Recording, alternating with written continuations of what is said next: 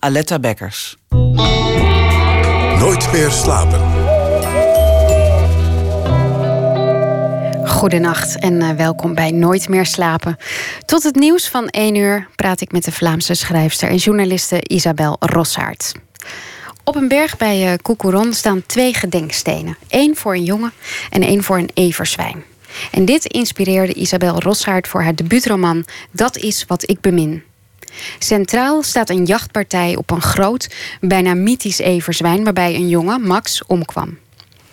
In het boek probeert het dorpsmeisje Valérie de gebeurtenis in Parijs te verwerken door middel van een dagboek.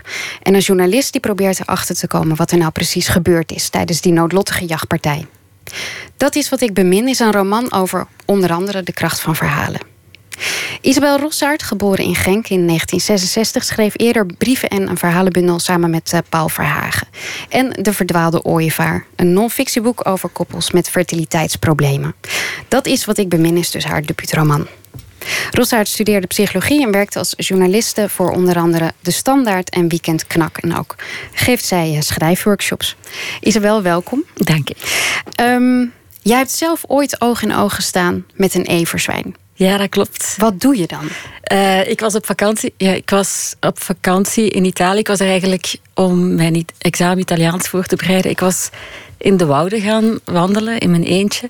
En ik was de weg kwijt. En uh, ik was echt helemaal... Ik was echt, er was geen pad meer. Ik zat op een, op een heuvel tussen de bomen. En ik zag in de verte een dier afkomen. En ik dacht... Oh, dat ziet er een hond uit, dat is goed. Daar hoort een baasje bij. En die kan mij de weg uit het bos wijzen. Maar dat bleek dus niet zo te zijn. Het was een everzwijn en die had ook nog kleintjes. En wat doe je dan? Ik ben daar, omdat ik toch Italiaans aan het oefenen was, in het Italiaans tegen beginnen praten. Om mijn eigen zenuwen te kalmeren. En de hele tijd was ik aan het denken: moest je zo'n dier nu weer net wel of net niet in de ogen kijken? Uh, en ik heb daar zo'n tijdje gestaan. En op een gegeven moment draaide dat dier zich om, deed zo met haar, met haar kop naar de kleintjes van kom, we zijn weg. En ging weg. Wat heb je gezegd? Uh, zoiets van non c'è niente, non ha paura. En dat is verteld. Non faccio niente. Ik doe niks. Ik doe niks, ja. Ik ben goed volk, ja, ben ik. Zoiets, ja. En in de ogen gekeken of niet? Er vlak langs. Er vlak naast, ja. Ik heb niet echt in de ogen gekeken van het dier. Het was, het was een fantastische ontmoeting. Dus op het moment zelf dacht ik van dit kan heel erg fout gaan. Want ik stond uh, te midden van dat woud Niemand wist waar ik was. Mijn man zat in België. Uh, de baas van het hotel wist dat ik gaan stappen was, maar wist niet waar naartoe. Uh, had ik daar iets voor gehad, had hij, had, was ik daar gewond geraakt of zo, dan was het heel erg fout geweest. Ja. Maar het klinkt, het klinkt ook als een bijna, bijna een soort magische ontmoeting, waarbij ja. de tijd ook even ja, op moment. Ja, je voelt, uh, ja, je, het komt er dan even op aan. En uh, de tijd staat inderdaad even stil. En het, het is ja, magisch. Het is een moment waarbij je teruggeworpen wordt op dat we het allemaal niet zo onder controle hebben en dat, de natuur uiteindelijk machtiger is. En dat gevoel van de natuur het, ja, is uiteindelijk sterker, is machtiger, vond ik een heel knap gevoel. En dus ja, ik, kan het navertellen, het is allemaal heel goed gelopen. Maar ik, ik, daar, dat is denk ik ook een van de dingen waar ik over wou schrijven in dit boek. Is dat we dat ook voor een stuk moeten koesteren. Het, uh, de, de natuur waar we nog uh, klein tegenover zijn. En hier in Nederland en in Vlaanderen is daar niet meer veel van over. Jammer genoeg. Dat wist je natuurlijk toen nog helemaal niet. Want pas jaren later kwam je die twee grafsteentjes tegen. Ja. Waar vond je die? Op de Luberon. We waren, mijn man en ik, we waren een tocht aan het maken. Een, uh, het grote routepad aan het volgen over de Luberon. En ook daar waren we verdwaald. Op een gegeven moment waren we alle uh, tekens van het grote routepad kwijt. En de Luberon is eigenlijk dus een, een lange berg. Uh, ja, ik beschrijf het in het boek ergens als een, als een dier dat slaapt in de vlakte. Het is echt een, alsof je over een rug van een dier loopt. Maar uh, er is een grote en een kleine Luberon. En die lijken van elkaar afgescheurd. En daar heb je echt hele diepe kloven. Dus we waren de weg kwijt. En op zich was dat niet zo. Omdat we over de bergrug liepen, wisten we wel de oriëntatie. Maar als je geen goed pad vond, kon je ergens op een heel vervelende plek terechtkomen aan een afgrond. Dus dat was ook niet zo, niet zo fijn. En opnieuw zagen we daar iets. We zagen dan die twee rechthoeken en ik dacht, oh, uh, daar, is, daar wordt misschien de weg, uh, daar staan misschien wegwijzers op. Maar daar stond dus echt een afbeelding van een jager met daaronder A en dan de naam van de jager. Ik weet niet of het Max was, ik weet het niet meer. En op de andere stond een everzwijn. En we waren dus al wat ongemakkelijk uh, doordat we de weg kwijt waren. We waren wat ongemakkelijk omdat daar dan iets over een everzwijn stond en we dachten, oei, die zitten hier dus ook. Um, maar er was tegelijk zoiets, waarom zet iemand in godsnaam een steen voor een everzwijn? En toen werd het everzwijn opeens een rode draad door je leven ook. En daar heb je een boek over gemaakt. Ja, ja, ja. Het is een... Uh, de, het everzwijn is helemaal niet uh, de hoofdrolspeler natuurlijk. Dat is uh, Valérie. Het is een, een, meisje wiens moeder is overleden. Um, maar die dood van Max, die jongen op de bergrug... dat hakt er eigenlijk meer in dan ze dacht. En dat verwerkt ze dan via een dagboek. Ja. Waarom via een dagboek? Uh, eh, zelf geloof ik heel erg in dagboek schrijven. Ik ben een, uh, ja, ik schrijf elke ochtend. Het is een vast ritueel. Uh, ik denk dat het heel helend kan zijn. En ik vond het ook gewoon een hele mooie vorm om het verhaal te vertellen. omdat dat heel veel mogelijkheden gaf. omdat je Valerie over haar diepste emoties kan laten beschrijven of praten op een manier die ik wel boeiend vond. Ja. Maar ik vind dagboekschrijven ook zelf heel helend. Dus sowieso denk ik dat het Waarom, waarom werkt dat helend, denk je? Ik denk omdat je, uh, als je goed dagboek schrijft, ik denk dat er heel veel verschillende manieren zijn om dagboek te schrijven, maar een goede manier is dat je echt gaat kijken, dat je gewoon opschrijft wat je voelt, wat je ervaart, wat je denkt. En het verplicht je om naar die dingen te kijken. Uh, wij besteden heel veel energie, veel mensen besteden heel veel energie aan het wegstoppen van angst, van pijn, van verdriet. Uh, en het uh, maakt dat we daardoor ook niet goed kunnen leven, omdat we al die energie stoppen in wegsteken van de dingen die we niet willen zien. En Valérie uh, ontdekt het ook op een gegeven moment als ze in Parijs zit. Valérie is iemand die heel erg van kunst houdt. Ze studeert kunstgeschiedenis.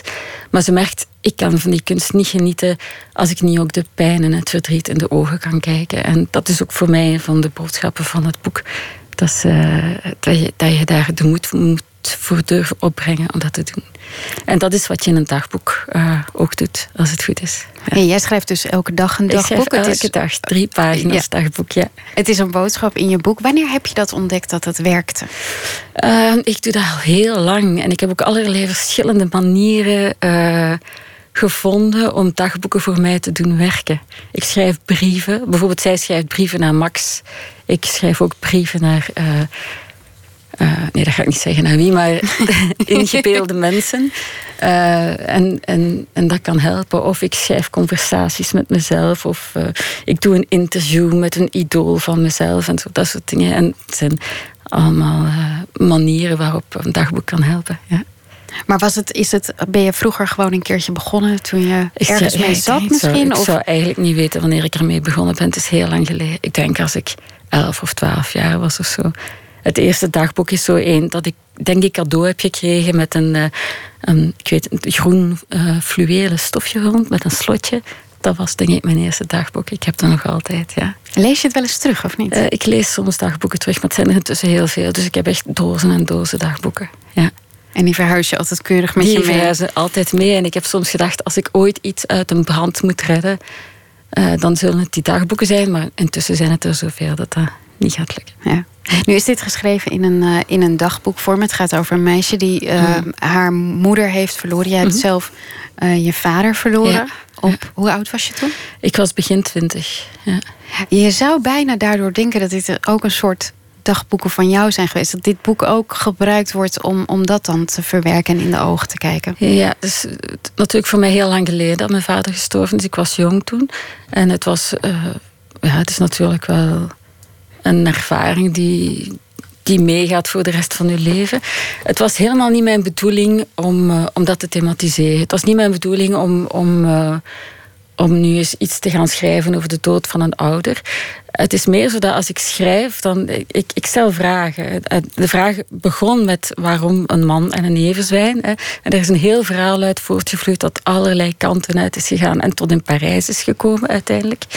Uh, en een van de vragen was die Valerie woont bij haar tante. Dat had ik op een gegeven moment geschreven. En dan denk ik niet, waarom is dat? Uh, nee, dan denk ik niet, is dat wel goed? Maar dan denk ik, waarom is dat dan? En dan bleek voor mij de beste reden te zijn dat haar moeder dood was.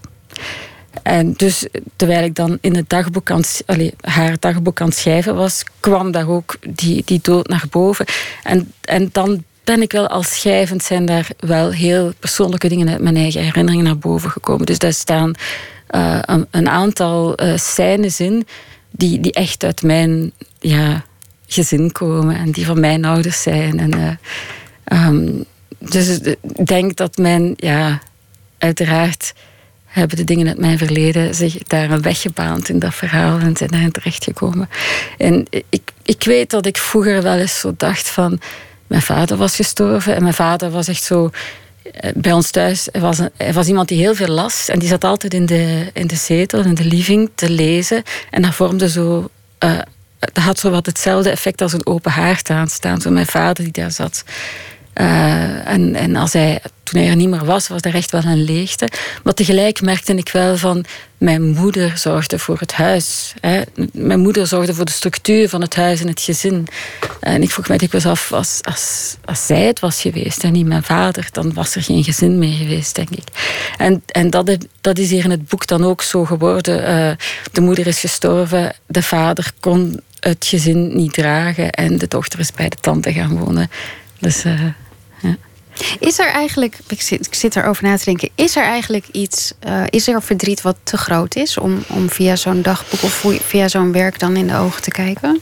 Dat weet ik eigenlijk niet. Ik weet het niet. Ik geef cursussen. Ik geef cursussen rond dagboekschrijven en zo ook. Uh, dan, dan, of cursussen.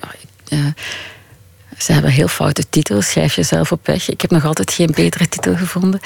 Maar, en, en dan zeg ik tegen, dan zeg ik tegen mensen van kijk, als je voelt dat je daar niet naartoe wil gaan, dan moet je dat niet doen. Je moet jezelf beschermen. En ik ga ervan uit dat mensen zich inderdaad niet zomaar schrijven over om het even wat. En er zijn effectief uh, dan zo van die lessen waarin een cursist zegt: nee, die brief mm, schrijven naar het kind dat ik was, dat ga ik niet doen. Uh, en dan respecteer ik dat ook heel erg. Ik, ik heb niks meegemaakt waarover ik niet kan schrijven. Maar ik heb ook geen traumatische dingen meegemaakt in mijn leven. Dus ik weet het niet.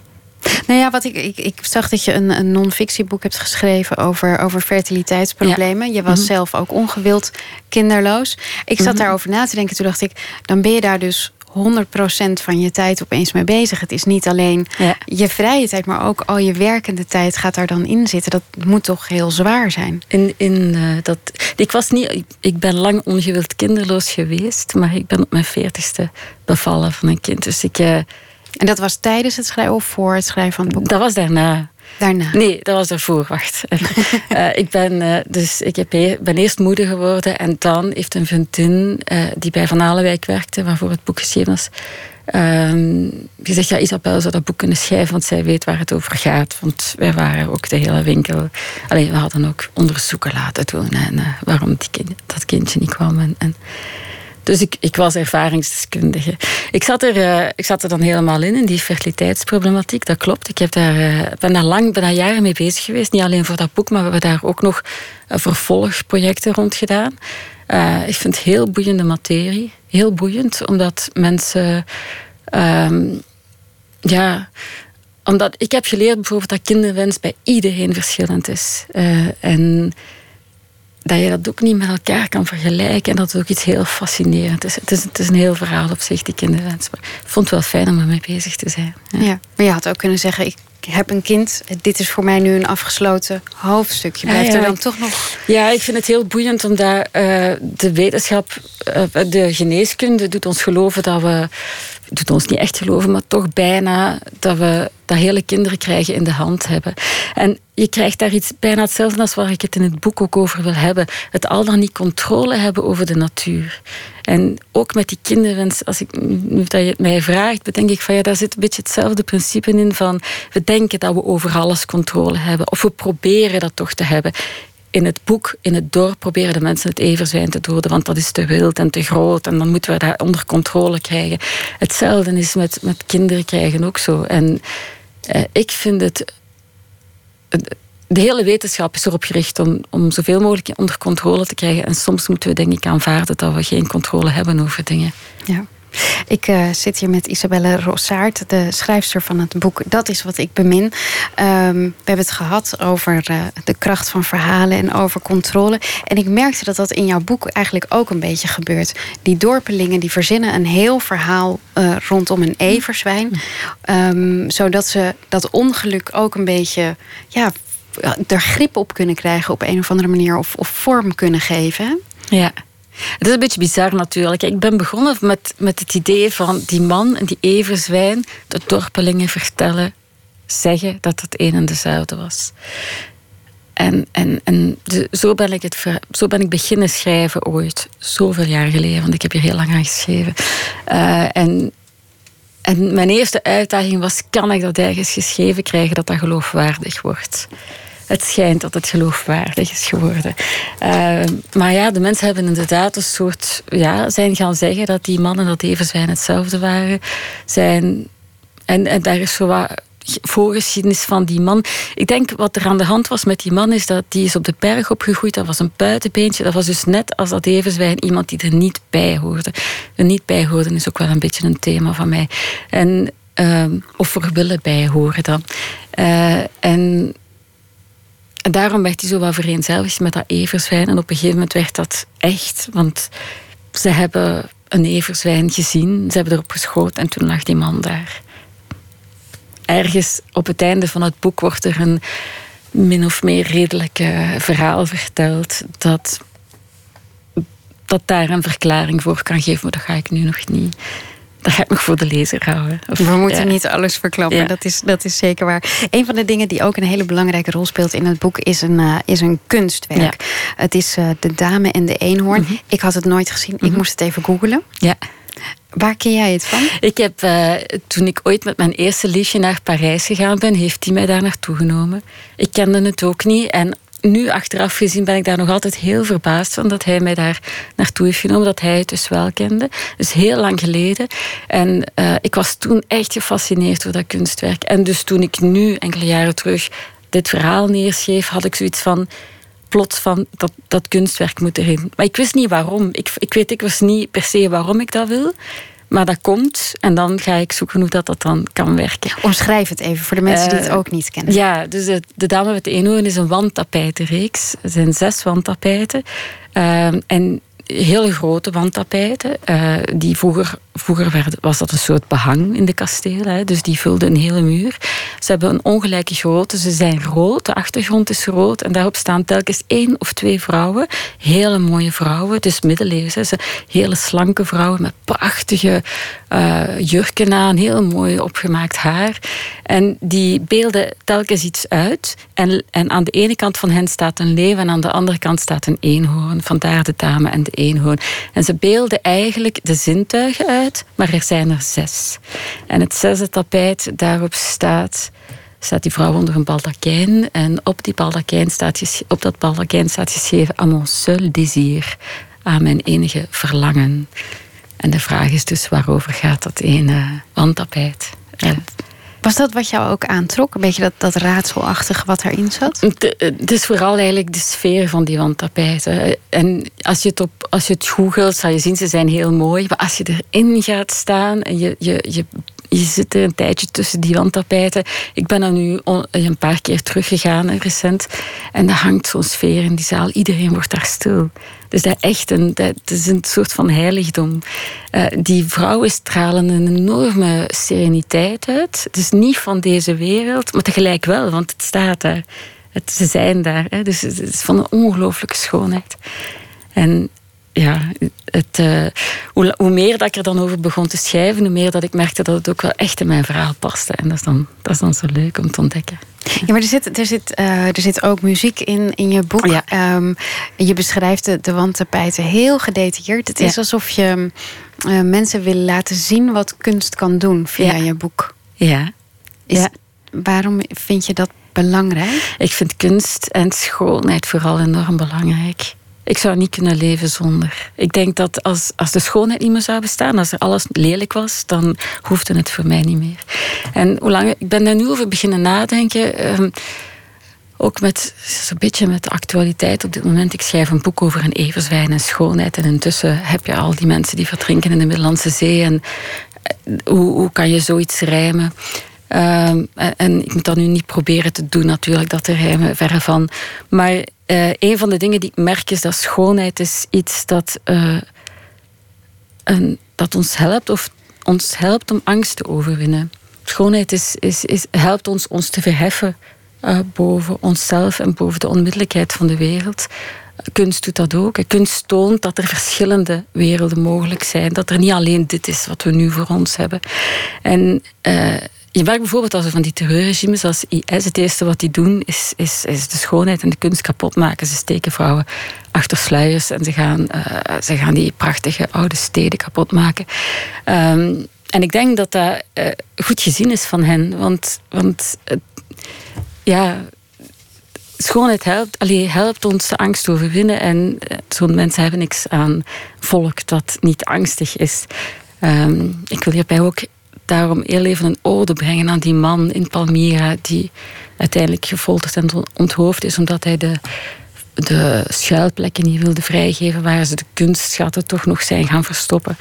Um, Zo'n man heeft uh, natuurlijk een vreselijke dood gestorven, maar heeft uiteindelijk overwonnen. En, en ik vind dat iets heel mooi, dat, dat daar de cultuur en de kunst toch nog op een bepaalde manier heeft kunnen winnen.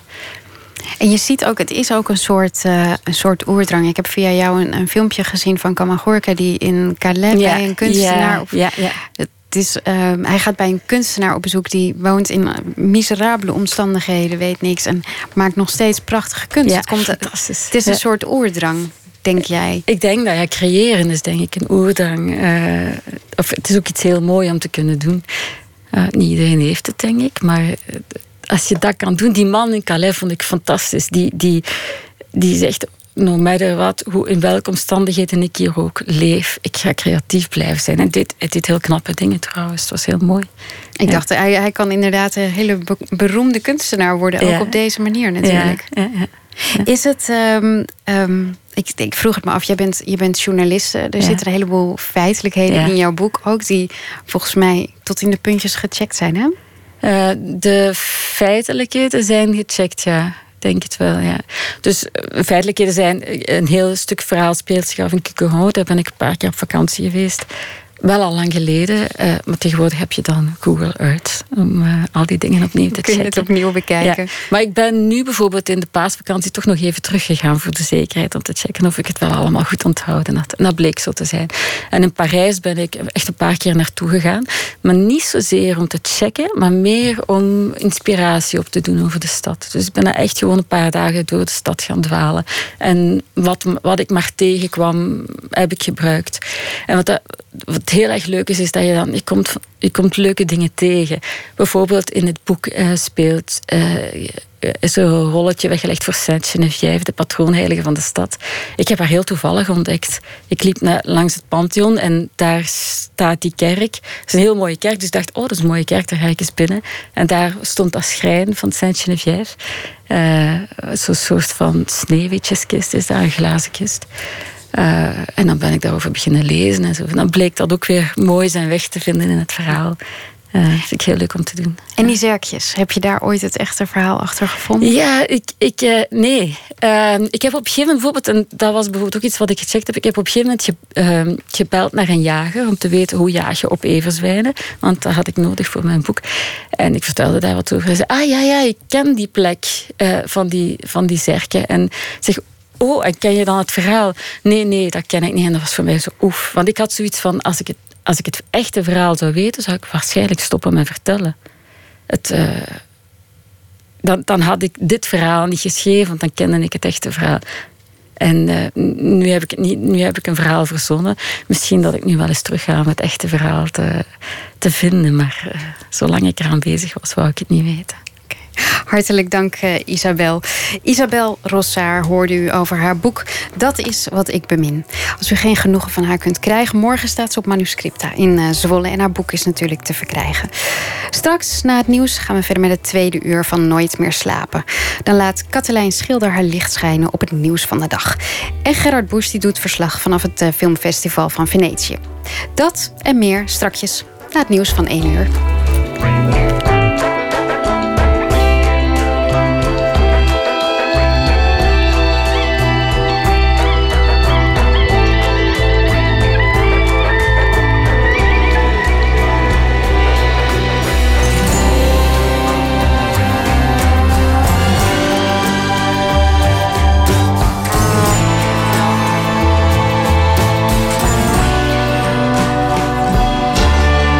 Radio 1. Het nieuws van alle kanten.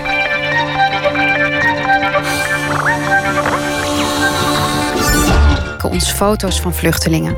Foto's die vragen oproepen als: waarom zien we dit en waarom doen we niks? Straks spreken we met fotograaf Henk Wildschut, die net terug is van een vluchtelingenreportage in Calais.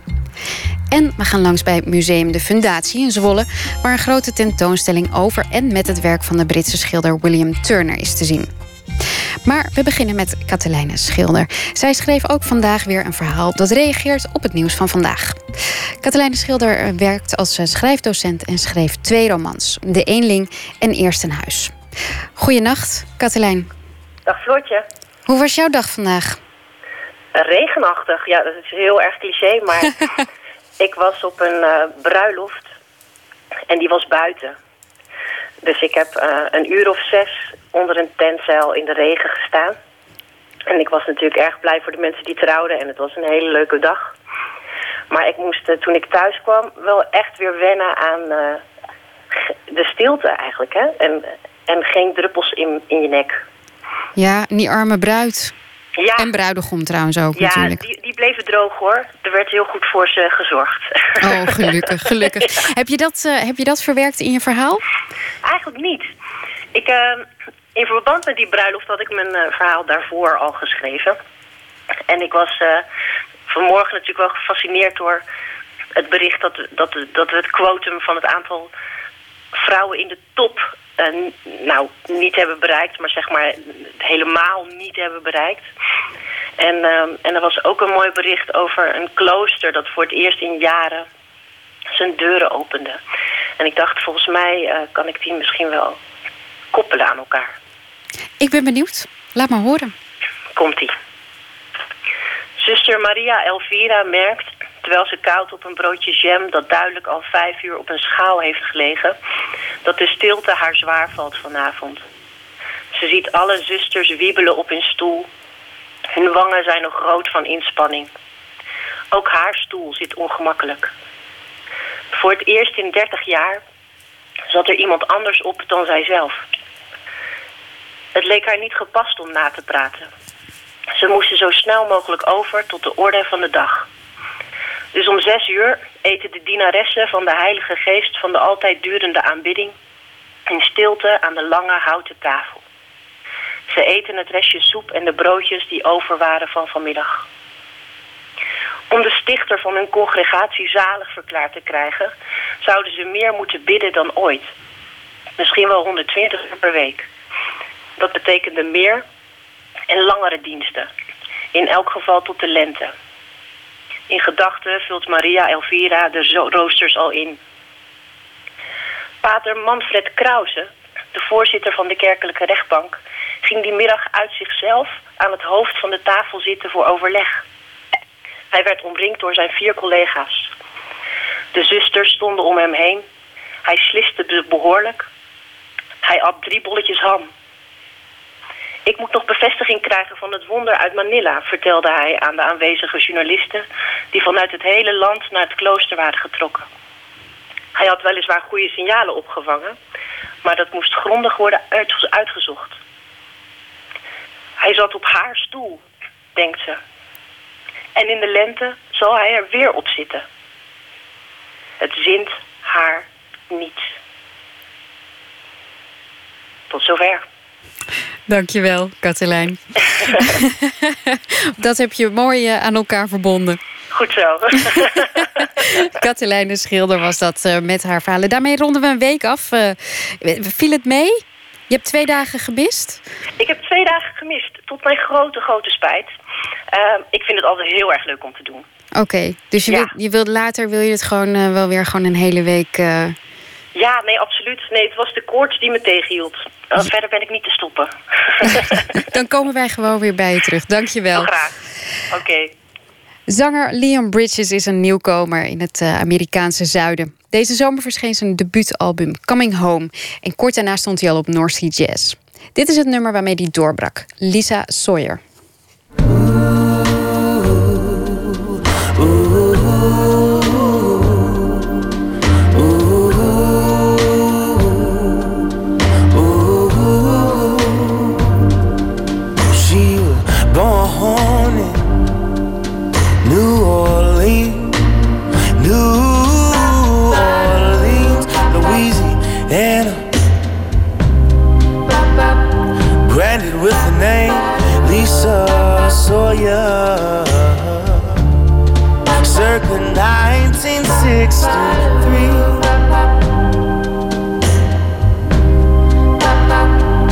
Grandmother was Indian Indian Her mother's name was Eartha Swift as the wind.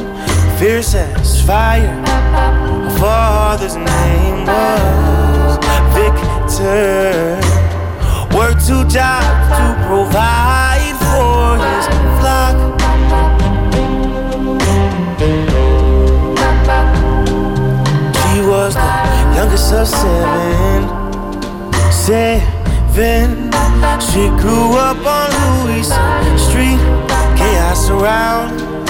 inside cozy. Small, but a mansion in her eyes. I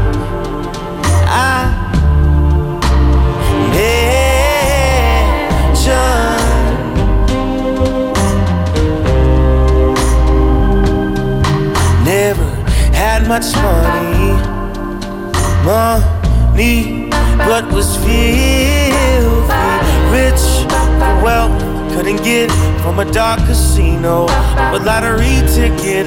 They had love,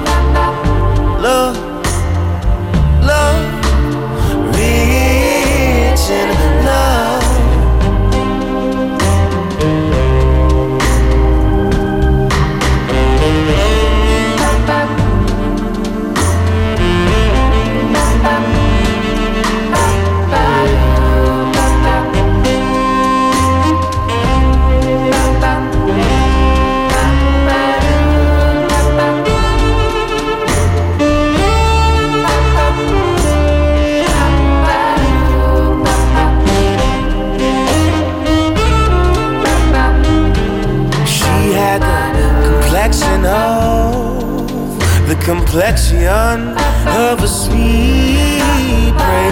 Lean, hair long as the sea, heart warm like Louisiana sun, voice like a symphony of the most beautiful instruments. Whoa, beautiful.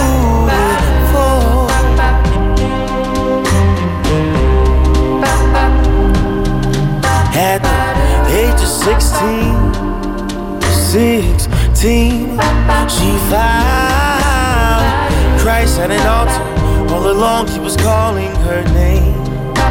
The gospel spoken from an old wrinkled rain. Man, man,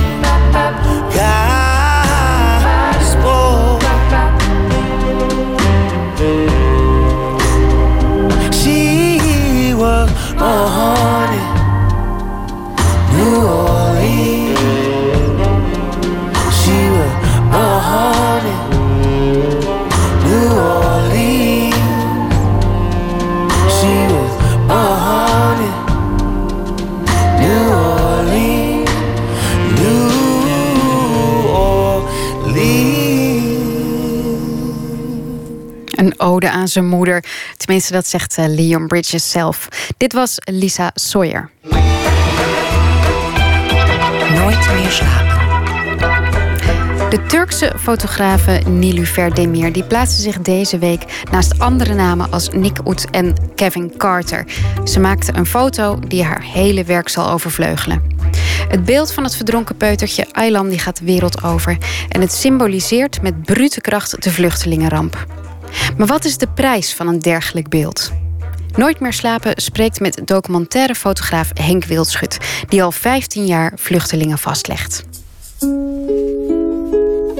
Ik, vanmorgen sloeg ik de krant open en ja, het gaat er dus uh, gewoon, gewoon alleen maar over. Op dit moment over de foto. De foto in kwestie is van de driejarige vluchteling Aylan Kurdi... die verdronken is aangespoeld op het strand. De stem is van fotograaf Henk Wildschut. Hij werkt onder andere voor de Volkskrant en Vrij Nederland... en houdt zich al 15 jaar bezig met de vluchtelingenproblematiek. Zelf kwam hij net terug van een bezoek aan de kampen van Calais. Deze foto wordt nu uitgeroepen als het icoon en de grote ommezwaai van, van, uh, van wat er op dit moment aan de hand is. Ja, de oorspronkelijke versie was volgens mij iets meer gekropt. daar, zag je, daar, daar, werd hij aangesneden bij de schoenen. En nu, komt hij, nu is er veel meer ruimte omheen. Ik vind, hem, ik vind hem nu dramatischer. Ook omdat je nu de zee echt ziet. En je ziet nu echt... Het kind is echt... Uh, het, het, kind ligt daar gewoon in zijn eentje. En, uh, en dat, ja, dat, dat is gewoon heftig. Gewoon, ik vind het een, echt een heel heftig beeld. Ja. Ik zag toevallig gisteren een interview met een fotograaf. En die stond, die, die, die, zij vertelde dat ze aan de grond genageld stond. En dat ze eigenlijk alleen maar die foto kon maken. En ik denk dat je op zo'n moment niet echt nadenkt over, over compositie. Maar dat gaat dan gewoon helemaal totaal volledig automatisch. De beste foto's bij mij ook ontstaan door toeval. En door, door gewoon, gewoon, je bent daar en je, en je staat daar en je camera richt je en dat, dat is het. Want kijk, deze foto staat niet op zichzelf. Er zijn hier al, er zijn honderden, zo niet nog duizenden foto's van lijken gemaakt. Um, opgestuurd naar persbureaus, gezien door krantenredacties, maar die hebben het allemaal niet gehaald. Kijk, waarom deze foto, dit kind uh, nu op dit moment uh, uh, het icoon is geworden... en waarom die nu op alle voor, voorpagina's staan. Omdat iedereen er gewoon spuug genoeg van heeft. En ook redacties die dit elke dag... Je moet je voorstellen, hè, als je op een krantenredactie werkt... dan zie je dit soort beeld elke dag. En zij moeten het ook allemaal verwerken. Ik ken ze, weet je wel. En zij, zij zien dit allemaal langskomen. En voor hun is het ook moeilijk, totdat het op een gegeven moment genoeg is. En dan wordt er gewoon besloten, nu, is het, nu moet die foto naar buiten. En, en zo werkt het ook bij dit soort fotografen. Deze vrouw die, die die foto heeft gemaakt, die doet dit al jaren. Die werkt, die, zij zei dat ze al volgens mij van 2003 fotografeert ze al immigranten die aanspoelen en, en dit soort ellende. En ja, dit is gewoon uh, nu, dit was gewoon het moment.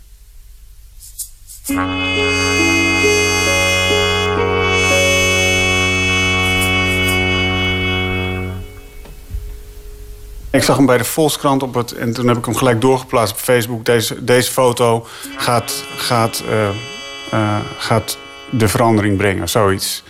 En ik zag hem, maar. Uh, eerlijk gezegd, ik, ik vond hem schokkend, maar ik realiseerde me ook gelijk van: dit is, dit is zo'n foto. Pas toen het echt ging inzinken en je, erover en, en je het gaat zien en je betrekt op je eigen kinderen en dat soort dingen, dan, toen kwam hij heel hard binnen. Maar het ding is, bij mij komt het gewoon sowieso hard binnen. Omdat ik, ik ben hier gewoon... Uh, zit heel, ik zit er best wel diep in. En ik, ik vind het ook heel frustrerend... Uh, dat, er, dat, het, dat dit al zo lang aan de gang is en dat er niks gebeurt. Ik voel me ook heel machteloos. En ook heel... het is heel...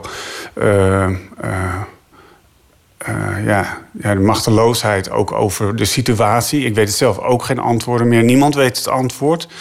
En dan zo'n foto maakt het maakt me ook heel moedeloos. Omdat ik, omdat ik op dat moment toen ik die foto zag, dacht ik van.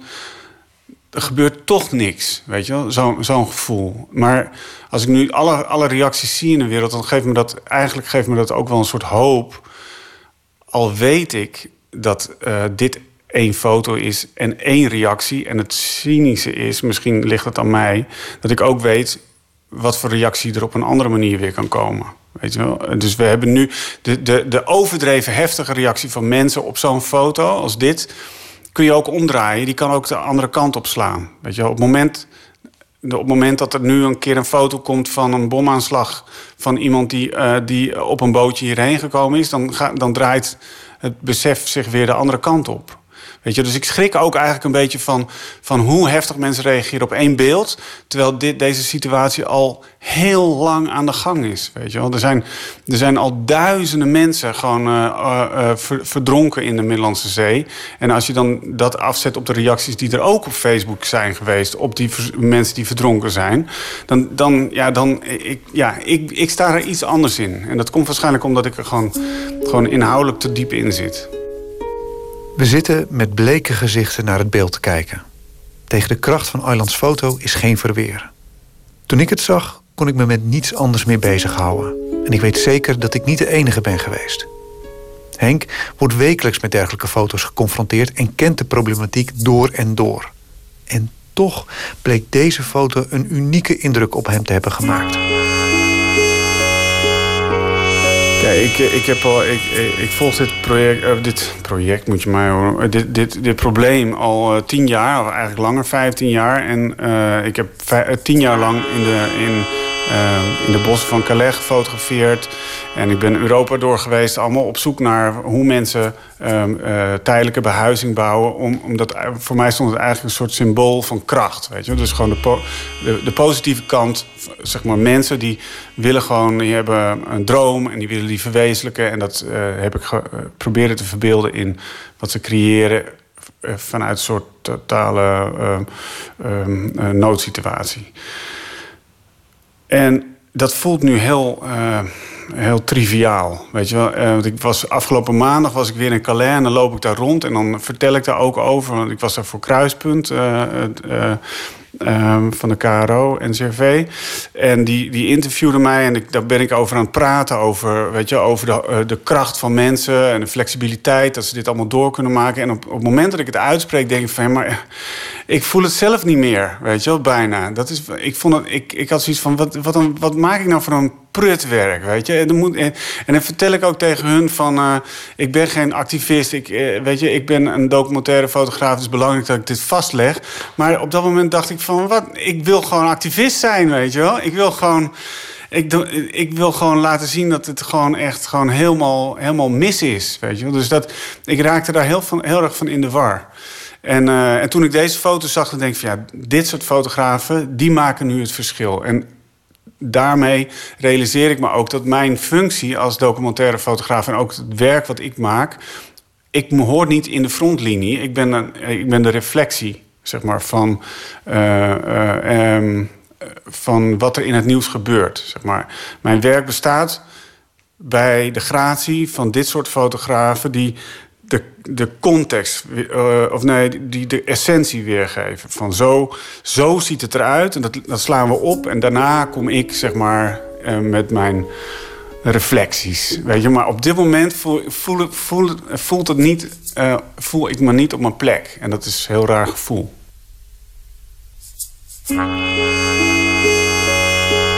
U kunt het misschien aan onze zoekende woorden horen. Maar de kracht van de foto en de hartverscheurende problematiek die het symboliseert, slaat lam. Het is moeilijk nooit meer te roepen als je weet dat ook op dit moment mensen omkomen. Het is moeilijk om met een vuist op tafel te slaan als je niet zeker weet wat de juiste oplossing is. En misschien is dat de grootste uitdaging: om betekenis in het beeld te vinden. Nou, het gaat er eigenlijk om of ik, uh, met, of ik de, de, vorm waar ik nu op dit moment bezig zit, ben, of die aansluit bij de realiteit. En, dat, en misschien is dat ook wel een beetje mijn verwarring. Dat ik het gewoon, uh, dat ik op dit moment dat het zo snel gaat dat ik gewoon niet bij kan houden en dat ik daar geen, geen, uh, geen visuele vorm voor vind. Hoe fungeert zo'n foto daar eigenlijk dan in, in, in zo'n debat met jezelf? Nou, die, die foto die fungeert echt als spiegel voor de machteloosheid die ik voel. Dat is, dat is eigenlijk wel hoe dat, hoe, hoe, hoe dat kind daar ligt. Weet je wel, dat is gewoon totaal. Uh, die, die, die totaal. Met het gezicht naar beneden, dat is wel echt. Ja, dat is zo stuitend, uh, machteloos. Uh. Foto's als deze maken. Wat is de prijs die een fotograaf daarvoor betaalt? Nou ja, dat, dat, daar, daar ben ik in haar geval wel heel benieuwd naar. Want zij staat nu midden in de. In de in de aandacht. En die, die zal overweldigend zijn. Um, uh, daarbij komt dat het ook voor de Turkse regering overweldigend is, deze foto. Dus zij, zij zal daar gewoon continu mee geconfronteerd worden met, die, met dit beeld. En je kunt je, kijk, je maakt wel eens foto's die uh, schokkend zijn of zoiets. En dan, uh, maar die kun je of in je archief stoppen of je delete of wat dan ook. Maar dat gaat met deze foto niet gebeuren. Dus vermoedelijk wint ze hier de World Press mee. En uh, weet je, de, de, ze zouden continu mee geconfronteerd worden. Dus dat gaat heel erg aan, aan haar hangen. Ja, dan moet je, moet je wel in, moet je sterk in je schoenen staan om dat gewoon te kunnen relativeren. Want ja, ik weet, dat hangt helemaal van de persoon af, denk ik, hoe, hoe je daarmee omgaat. In dat licht blij dat jij die foto niet hebt gemaakt? Ja, ja, ja, zeker. Nou, dat, dat maakt me niet zoveel uit, maar ik ben blij dat ik dit niet heb, heb gezien. Dit, uh, dit had ik mezelf willen besparen. Weet je, dat. Uh, ja, dat, uh, daar ben ik niet voor in de wieg gelegd.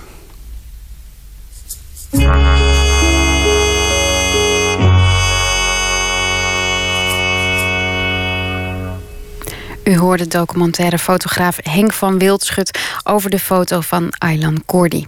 Wildschuts eigen werk is te vinden in uh, Vrij Nederland, Volkskrant en op henkwildschut.com.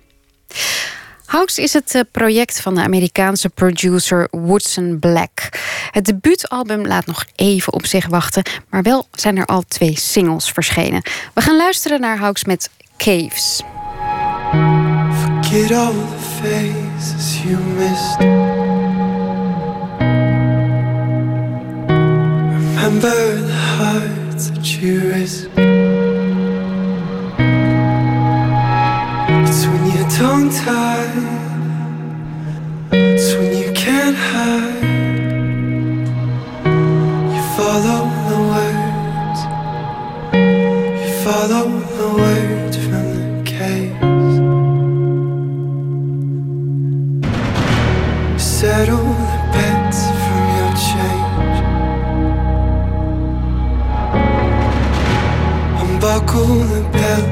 Your pain. It's at the slack.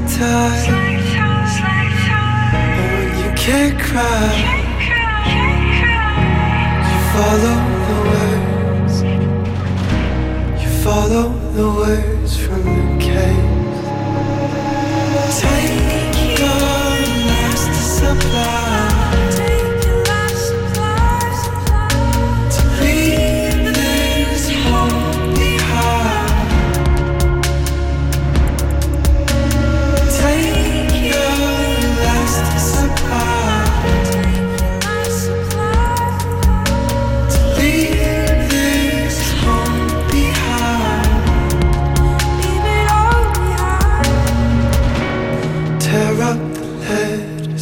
say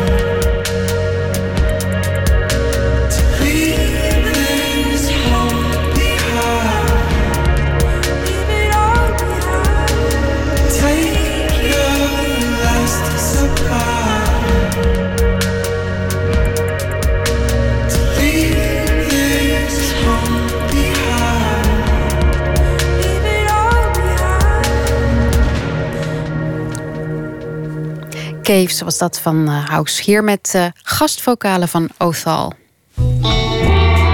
Nooit meer slapen. Iedere vrijdag bellen we voor een eh, culturele tip met een van VPRO's smaakmakers. En vandaag doen we dat met filmjournalist Gerard Busch van VPRO Cinema. En hij zit momenteel heerlijk in Venetië. Niet voor zichzelf natuurlijk, hè, voor ons. Want daar doet hij verslag van de 72e editie van 's werelds oudste filmfestival. Goeienacht Gerard. Floortje. Het zijn lange dagen. Jij, jij komt uh, een uurtje geleden of zo. Had je nog een film, toch? Ja, en nog best wel een heftige. Welke was het dan? Zeker voor een Nederlander. Nou, Kriegen heet hij. Het is een Deense film. En het gaat over, uh, over eigenlijk een hele serieuze, fijne, goede commandant in Afghanistan. Die zijn mannen probeert te redden. Maar ondertussen een, uh, een civiel doel treft. En dan komt hij ineens thuis en dan moet hij, uh, staat hij voor het gerecht. Dan kan hij de gevangenis in. En, maar goed, veel meer kan ik niet verklappen. Maar het is documentair gedraaid, dus heel indringend en ook wel heel geloofwaardig. Die Denen die, uh, die zijn toch net iets beter, die slagen, dan de die slagen er net iets beter in dan de Hollanders... om toch heel vaak hele goede, indringende films te maken. Ja. dit was er weer een. Jij bent uh, momenteel dus bij het uh, filmfestival van Venetië. Dat wordt gezien als een klein, selectief festival... vergeleken met iets als Berlijn of Toronto of Cannes. Klopt dat? Ja, dat is het in ieder geval geworden. Want het was een tijdje terug dacht het, ja, Toronto, dat zit hier, dat overlapt een beetje. Dat begint straks, komende woensdag meen ik. En een tijdje dacht uh, Venetië, het oudste festival van de wereld inderdaad, van wij kunnen die competitie wel aan met Toronto. Wij gaan ook heel veel films programmeren. Maar ja, daar werden ze eigenlijk alleen slechter en slechter en slechter. Want ze liet ook gewoon heel veel bagger zien. Dus ze zijn terug gaan schakelen en met succes eigenlijk, want het wordt weer steeds relevanter. Relevanter in welk opzicht? Dat ze gewoon de beste films vertonen? Dat ze, uh, wat ze vertonen is eigenlijk allemaal van uh, hoog kaliber. En, en, en dus dat, je, je hoeft niet te denken van, oh, dat draait een film in Venetië. Kan alles zijn. Wat je een beetje hebt in Toronto, hè, dat draait heel veel. Ook veel, veel Noord-Amerikaanse films die, nou, die, op, die op Europese festivals in ieder geval nooit zouden redden. En ja, goed, dat win je dus ook nooit, want er zitten tussen al die films ook af en toe wel mooie films. Uh, maar zij hebben gewoon gekozen voor uh, de lat ligt hoog en daar mogen er maar een paar overheen. Dat, ja. dat merk je als kijker gelukkig ook. Ik zag op de, op de website van Cinema NL dat je hebt gesproken met de festivaldirecteur Alberto Barbera. En die vond het maar pittig, hè? Zo'n festival programmeren. Ja, ja maar, de, de, maar niet ook alleen het programmeren, ook het simpele fysieke feit dat je twaalf dagen geleefd wordt en vooral die drie maanden ervoor. Wat zei die nou? Ik kon eigenlijk niet geloven, maar 2000 films kijken of zo, van half negen s ochtends tot, tot twaalf s'nachts of zo. Ja, daar word je op een gegeven moment, daar zou ik ook best wel moe van worden. Ja, wel moe, maar het blijft natuurlijk een mooie baan. Uh, ja, Hoewel ik soms ook wel eens een beetje moe word van het feit dat je moet uitleggen... je zit in Venetië, oh vakantie. Nee, de hele dagen zijn langer hier dan in Hilversum hoor. Die beginnen om... Uh, morgenochtend heb ik weer een film, die begint om 9 uur. Dat betekent half acht op. En dan ga ik weer, nou ja, vandaag is het half twee of zo. Dus uh, dan ga ik dan weer naar bed. En dan moet, eigenlijk moet ik nog een interview voorbereiden. Oh ja. Dus die dagen zijn best wel lang. Ja. Dan is maar dit... ja, het is een heel leuk vak. Ja, maar dan, dan ben je Everest misschien alweer bijna vergeten. Hè? De openingsfilm, een spektakelfilm... over een uh, fatale expeditie in de Himalaya. In 3D ook nog eens. Um, hoe was dat? Ik heb, je, ik heb... je geeft nu wel alles weg, hè? Alles? expeditie. Ja, ga door. Ja, ja maar het is toch gebaseerd ja, op een waar gebeurd verhaal? Ja, maar de grap is dat niet iedereen precies weet wat dat verhaal is. Ik wist het eerlijk gezegd toen ik ging kijken gelukkig niet. Maar, ach, je, je, je veronderstelt wel dat er wat misgaat. Ja. Zo'n film is het wel. Ja, als we die berg op gaan en er gaat niks mis, is het geen film, Gerard. Exactly. Nou ja, bereiken van Everest is ook wel een prestatie, maar een ander soort film. Meer voor National Geographic, daar heb je wel gelijk. Ja, maar was het wat? Het is zeker wat. Het is, uh, ja, het is 3D en dat werkt met die bergen, met die hele hoge berg, uh, heel goed, maar is het nou een film waarvan je... Kijk, Gravity ging twee jaar geleden hieruit. En dat was uh, zo'n strakke, technisch briljante film over een ramp in de ruimte, zal ik maar zeggen. Zo uitgebeend, zo kaal verteld en daardoor heel erg aangrijpend. Dat was deze niet. Ja, maar dat is ook een vergelijking dus natuurlijk. Oké, maar niet. Ja. Nou ja, ook de openingsfilm van Venetië twee jaar terug. En volgens uh, geloof flinke Oscar-winnaar. Dus uh, dat had, had gekund voor de Everest. Maar dat zie, ik, dat zie ik toch echt niet gebeuren. Nee. Zijn er nog films uh, die we wel in de gaten moeten houden? Of, of waar je... Wat je gezien hebt wat je heel goed vond? Ja, ik denk een beetje om terug te komen op wat we het net over hadden. Die lat ligt hier hoog. Dus alles wat ik zie is, is eigenlijk inderdaad behoorlijk goed. Niet zo goed nog als Birdman vorig jaar. Daar was ik gelijk... Uh, dat vind ik voor gelijk het beste film van het jaar ook uiteindelijk. Dus, dus zo goed heb ik het niet gezien. Maar wat heb ik allemaal gezien? Uh, vandaag nog twee films. Marguerite was heel leuk. Einde een beetje minder. En, uh, oh, die Black Mass met Johnny Depp. We hadden vandaag Johnny Depp gekte hier. Ja, Johnny Depp gekte. Wat is dat dan? Hoe ziet dat eruit in Johnny Venetië? Depp maar, nou, gillende, gillende fans en uh, heel druk. En een, uh, de persconferentie die ineens tot de nok gevuld is. En een beetje pafferige wereldster die dan een beetje zwaait en handtekeningen zet. Het is... Het is niet per se verheffend, maar het is heel belangrijk voor een festival natuurlijk zo'n grote ster. Ja, even tussen jou en mij. Het was wel een beetje afgelopen met Johnny Depp, geloof ik. Die zat alleen maar in hele slechte films de afgelopen tijd. Is Black Mass ook slecht? Ja, en deze is wel oké. Deze is wel goed, maar deze voegt niet zoveel toe aan het misdaadgenre. Maar alleen dan dat hij uh, zeg, een beetje heeft kaal geschoren, slechte tanden en, en uh, hele lichtblauwe lens in dat hij eigenlijk niet meer lijkt op Johnny Depp. Maar dat was in dit geval niet zo heel erg. Ja, het was, ja, maar ook, ja, de lat lag hoog, maar hij is er maar net overheen gekomen, zal ik maar zeggen. Het is wel typisch zo'n zo'n film waarvan je zegt van dat, dat is echt zo'n zo'n rol waarmee je eigenlijk solliciteert naar een Oscar. En dat soort films zie je ook heel veel hè, in Venetië. Ja, die, daar ga ik morgenochtend heen. Dat is uh, The Danish Girl, waarbij die Eddie Redmayne, hoe heet die film ook alweer, waarin die, die uh, wetenschapper in die rolstoel speelt. The Theory of Everything. Hij won de Oscar vorig jaar. Ja. Dankjewel. Hij won de Oscar vorig jaar, pikte hem net voor de neus van Michael Keaton weg, wat ik erg jammer vond. Dat is de hoofdrolspeler van uh, de film die ik dus het mooiste vond, Birdman. Mm -hmm. Maar die gaat nu een, uh, een transgender spelen, een vrouw. Nou, dat is nou echt zo'n rol dat, uh, die gaat richting Oscars, denk ik. Ik verwacht van, van, van Black Mass en Johnny Depp niet dat hij daarvoor genomineerd gaat worden. Misschien, omdat hij ja, zichzelf ook een beetje heel anders aankleedt enzovoort. Net als die uh, Redmayne. Maar ik, ik, denk toch niet dat. Daar was die rol toch niet spannend genoeg voor. Zijn er. En van Redmayne, dat zien we morgen. Ja, maar dit, dit zijn dus best wel een beetje grote, een beetje glossy-achtige films.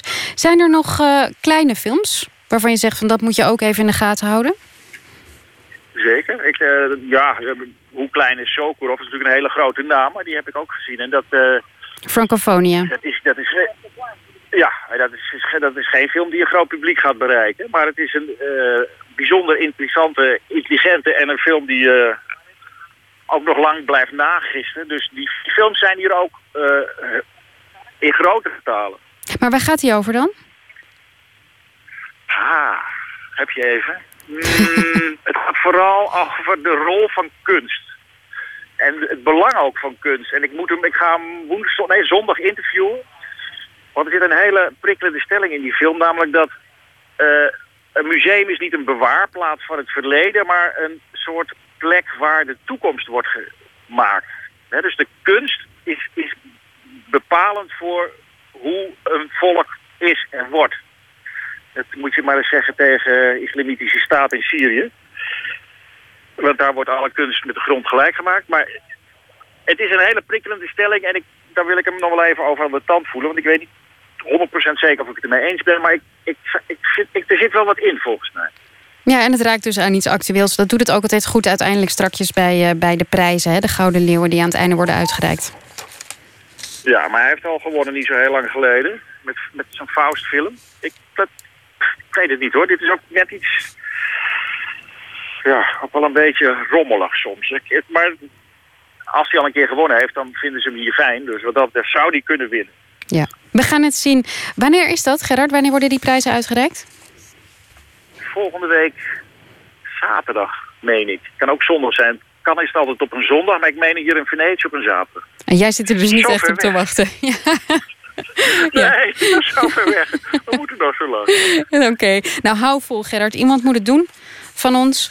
Heel veel succes daar en uh, zie mooie films. Dankjewel. Ja, ook bedankt. Hoi hoi. In 1989 hielden de Go-Betweeners ermee op. En de twee songschrijvers in de band, Robert Forrester en Grant McLennan, die gingen ieder solo verder. McLennan overleed in 2006 totaal onverwacht. De ander, Robert Forrester, is nog steeds actief. Binnenkort verschijnt Songs to Play, zijn eerste album in zeven jaar. En daarvan is dit Love is Where It Is.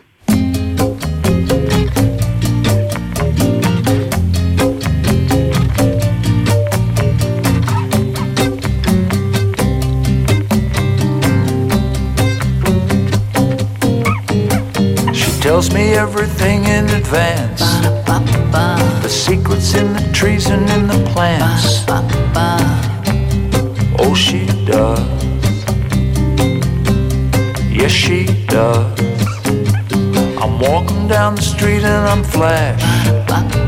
A suit and a tie and a pair of black new pants. And leather shoes. They bring my news.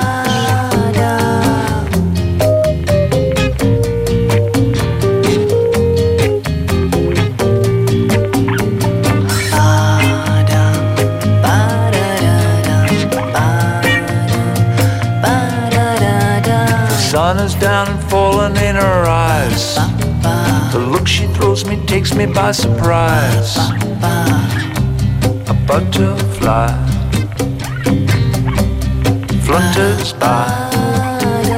She tells me there's a place that we must go. We're leaving in an hour, I hope you know where to go. I don't know.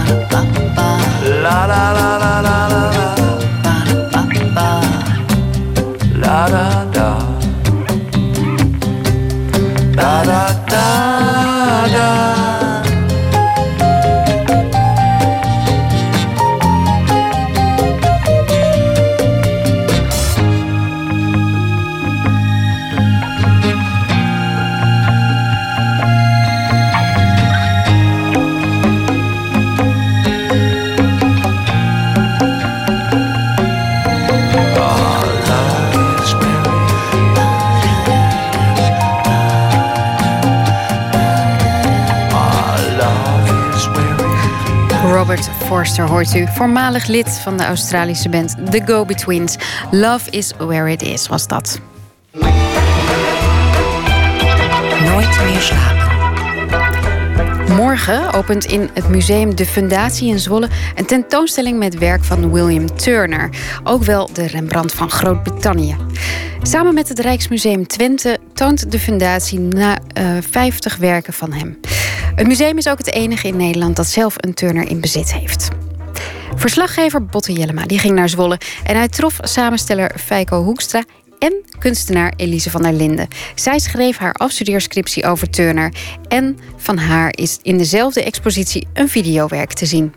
we zien een landschap met een zon aan de horizon die lijkt onder te gaan.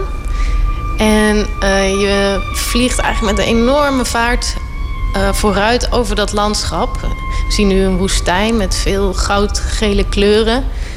En uh, rotsen en begroeiing en bomen en struiken waar je doorheen raast.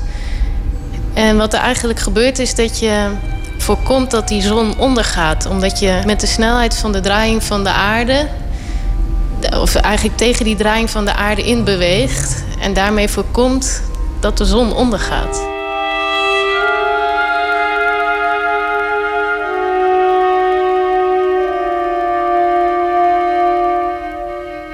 Blijft er naar kijken. Ja. En dat is ook wel grappig, want het is typisch iets wat fotografen interessant vinden, zonsondergangen. Ja. Uh, we, we, blijven er maar fotograferen en we blijven maar naar die, die kust, vooral de Nederlandse kust die zo mooi aan het westen ligt, uh, blijven we maar naartoe gaan om daar naar te kijken. Het, het, het, het, blijft fascineren. Het trekt op een of andere manier licht. Ja, ik, ik denk dat het een heel oermenselijk iets is om, om naar licht toegetrokken te worden. Als we rondom een kampvuur zitten, ook nu nog, dan, dan voelen we ons heel erg thuis en verbonden. En het eh, geeft toch, ja, ik denk dat het gewoon een soort levensenergie geeft. En uit de romantiek is, is de zon ook een, een symbool voor leven en voor een begin.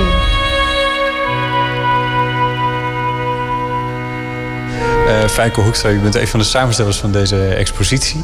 Um, kan je me meenemen naar één uh, schilderij wat hier hangt... Of waar je wel echt heel blij mee bent dat je die hier naartoe hebt gekregen? Ja, één werk waar we echt uh, in het bijzonder heel erg trots op zijn... dat we het voor elkaar hebben gekregen...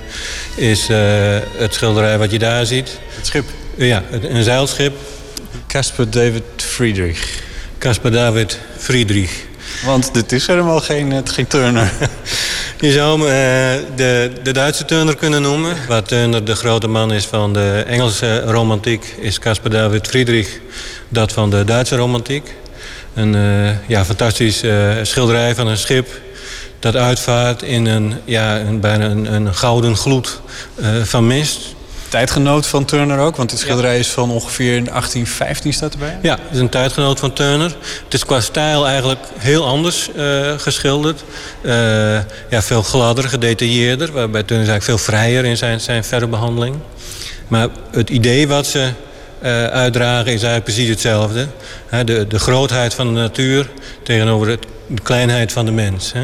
Je ziet hier ook dat schip dat eigenlijk een soort onzekere eindbestemming tegemoet vaart in die, in die mist. Met dat mysterieuze gouden licht erbij.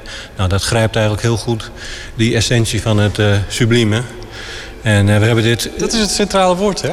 Subliem. Ja, het sublieme is een, is een, eigenlijk een ja, filosofisch begrip... wat in de 18e eeuw heel erg uh, speelde. Ja, als je de, de kern zou willen samenvatten...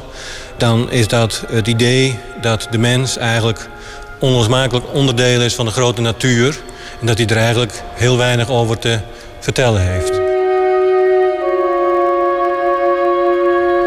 Elise, ik vroeg hem welk schilderij je bent het meest trots op dat hij nu hier hangt. En toen nam hij me mee naar een niet-Turner. Nou ja, nee, maar dat snap ik wel. Althans, het is een heel erg mooi schilderij. Het, is, uh, het komt direct heel erg binnen, zeg maar. Het is een uh, enorm statig zeilschip met heel veel zeilen. En het is een heel donker, bijna dreigend silhouet met een uh, zon erachter. En uh, ja, het heeft iets heel uh, ja, mysterieus. Ja. En het is ook zo echt zo in het midden van het schilderij. Het is bijna een soort verheiliging van het zeilschip of zo.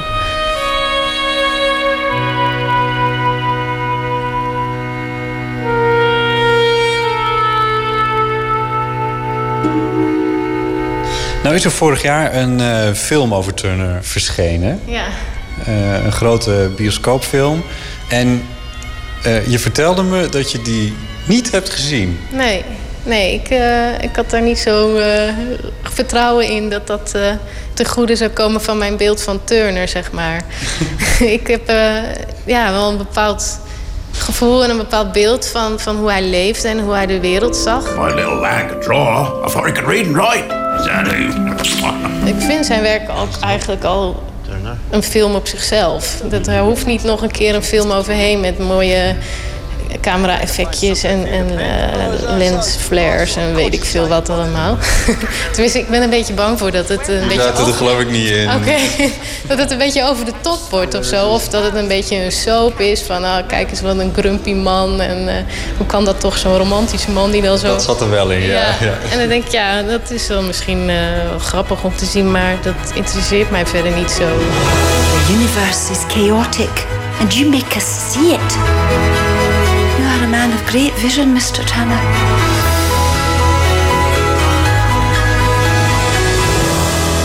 Ja, ik heb hem inderdaad gezien. Ja, ik vond het een draak van een film, eerlijk gezegd. ja, hij wordt een beetje afgeschilderd om in de juiste terminologie te, te blijven. Ja, een halve zool zonder manieren. Het heeft ook een beetje te maken met uh, verering van de kunstenaar als genie. Wat in feite ook uh, uit de tijd van Turner stamt trouwens. Nee, gewoon het, het, vakmanschap van Turner. De, de manier waarop hij heel serieus met zijn uh, werk bezig was hoe hij ook bevriende schilders uh, probeerde te helpen en vooruit te, te brengen. Dat, voor je het weet, denkt iedereen, dit was Turner. En zo'n beeld, dat raak je nooit meer kwijt.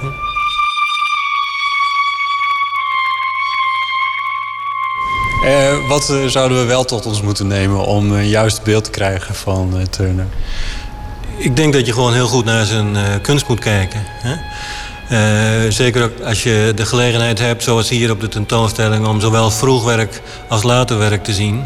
Ja, dan kun je zelf ontdekken uh, hoe uniek zijn kijk op de wereld was, hoe die daarin veranderde, hoe dat in zijn werk is veranderd en welke invloed hij daarmee heeft gehad.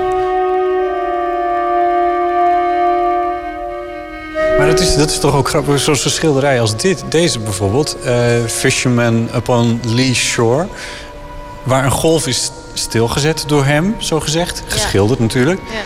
Maar waarbij wij nu, nu we de fotografie kennen van golven, weten dat het er inderdaad zo uitziet. Ja, ja, dat vind ik echt wel heel knap, heel bijzonder.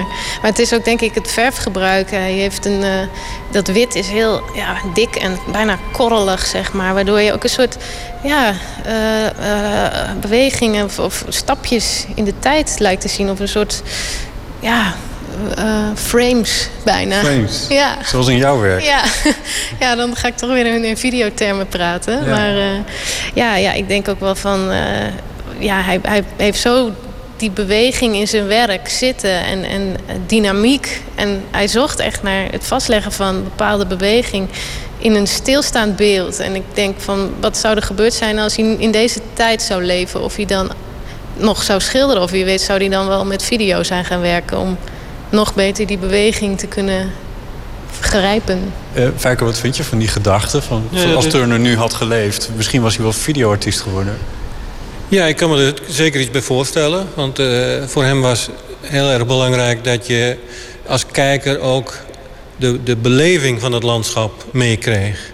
Het is een hele goede observatie van uh, Elise dat in dit wat latere schilderij van Turner inderdaad niet zozeer één moment is vastgelegd, niet één golf, maar dat het eigenlijk het golven zelf het, het, het, slaan van de golven, in dit geval op een scheepswrak, uh, is vastgelegd. Te lange sluitertijd, zo je wil. Ja, ja, dat heeft ook een zekere vaagheid van schilderen met zich meegebracht. Die, uh, uh, hoewel het, het, het, begrip abstractie als zodanig, zoals we het nu gebruiken, toen nog niet bestond. Maar dat toch naar, naar vooruit wijst. Hè? En dat, dat heeft met die... Het sublieme.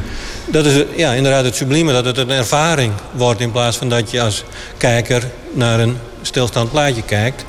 En dat is natuurlijk ook precies wat videokunstenaars uh, nu doen. Dat medium geeft die tijdsfactor erbij.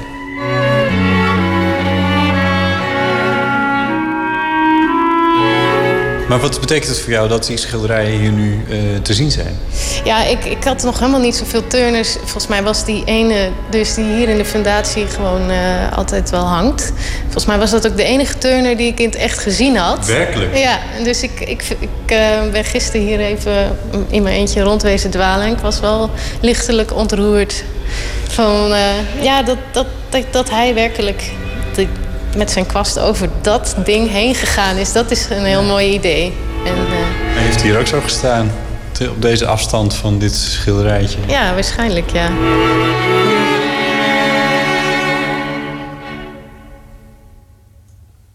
Elise van der Linden. Die afstudeerde op uh, William Turner en die ook een uh, videowerk toont in de nieuwe expositie van Museum de Fundatie in Zwolle. Samen met het Rijksmuseum Twente in Enschede presenteren ze tot januari ruim 50 werken van de Brit William Turner, waarvan er veel van het uh, Tate Britain zijn geleend. De tentoonstelling opent morgen. Al 35 jaar lang houden ze het met elkaar vol, de bandleden van de Australische The Church. Dit voorjaar brachten ze hun 25ste album uit, Further Deeper. Maar hun oude werk is ook nog steeds prachtig. Dit komt uit 1988 en gaat naar verluid over het Amsterdamse podium De Melkweg, Under the Milky Way.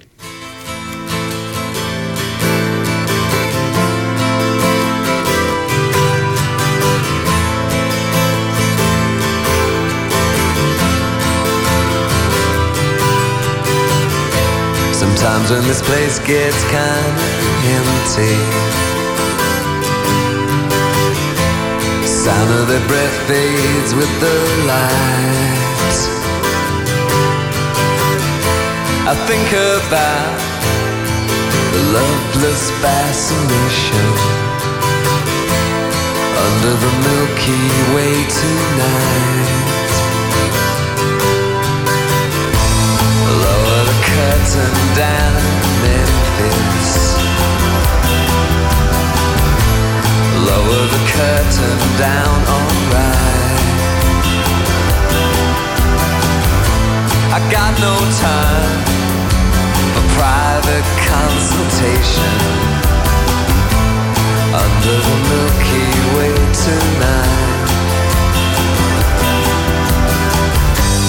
Wish I knew what you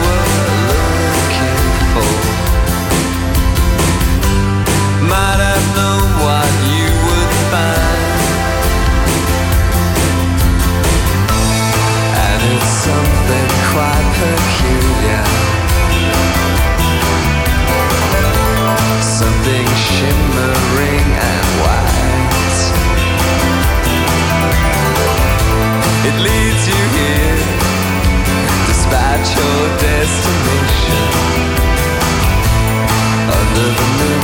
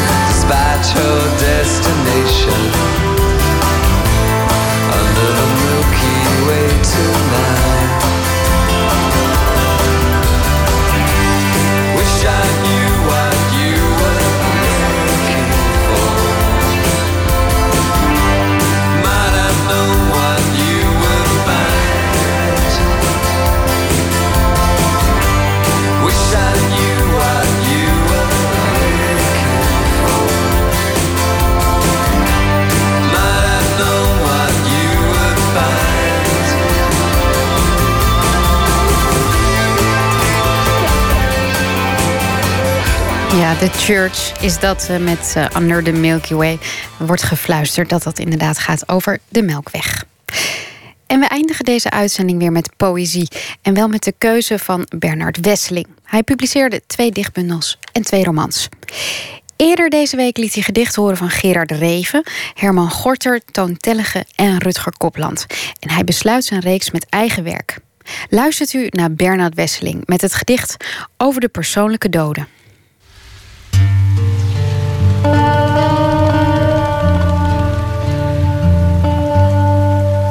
Mijn eigen gedicht, daar ga ik helemaal niks over zeggen. Want uh, zoals Rutger Kopland ooit zei... als je het nog aan iemand kan uitleggen... dan heb je niet goed je werk gedaan. Uh, dit gedicht is dus uh, wat het is. Het heet Over de persoonlijke doden. De doden wijzen ons na. Te lang bij ze stilstaan is als een wind die door het huis waait en alle deuren in één keer dichtslaat. Verder laten ze ons rustig uithuilen, maar deinzen terug als ze het onderwerp worden. Ze schuwen het sentiment, zo vaak als ze zich in dromen laten aanhalen. Ook zijn ze erbij als we liegen tegen degene van wie we houden. Namens hen is het dat we weigeren bij het zien van de terminaal zieke op een campagneposter. Tijdens een geboorte in een oogopslag aanwezig. Zelden tref je ze op een begrafenis. Maar later, jaren, je loopt naar huis langs een iepenbos. De eulogie van een uil klinkt op.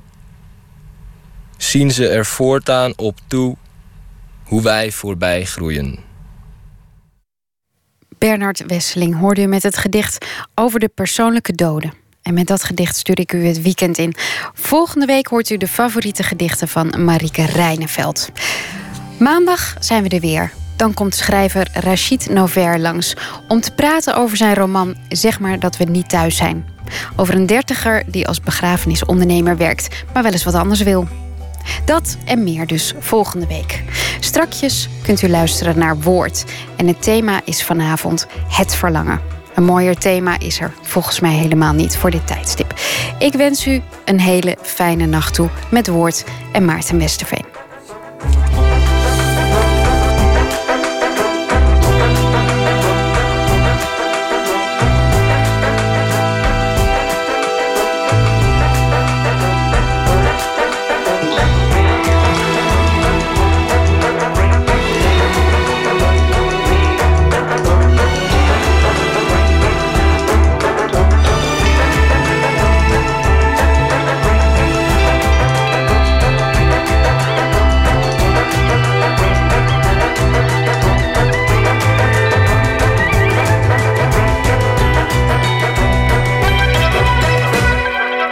Radio 1. Het nieuws van alle kanten.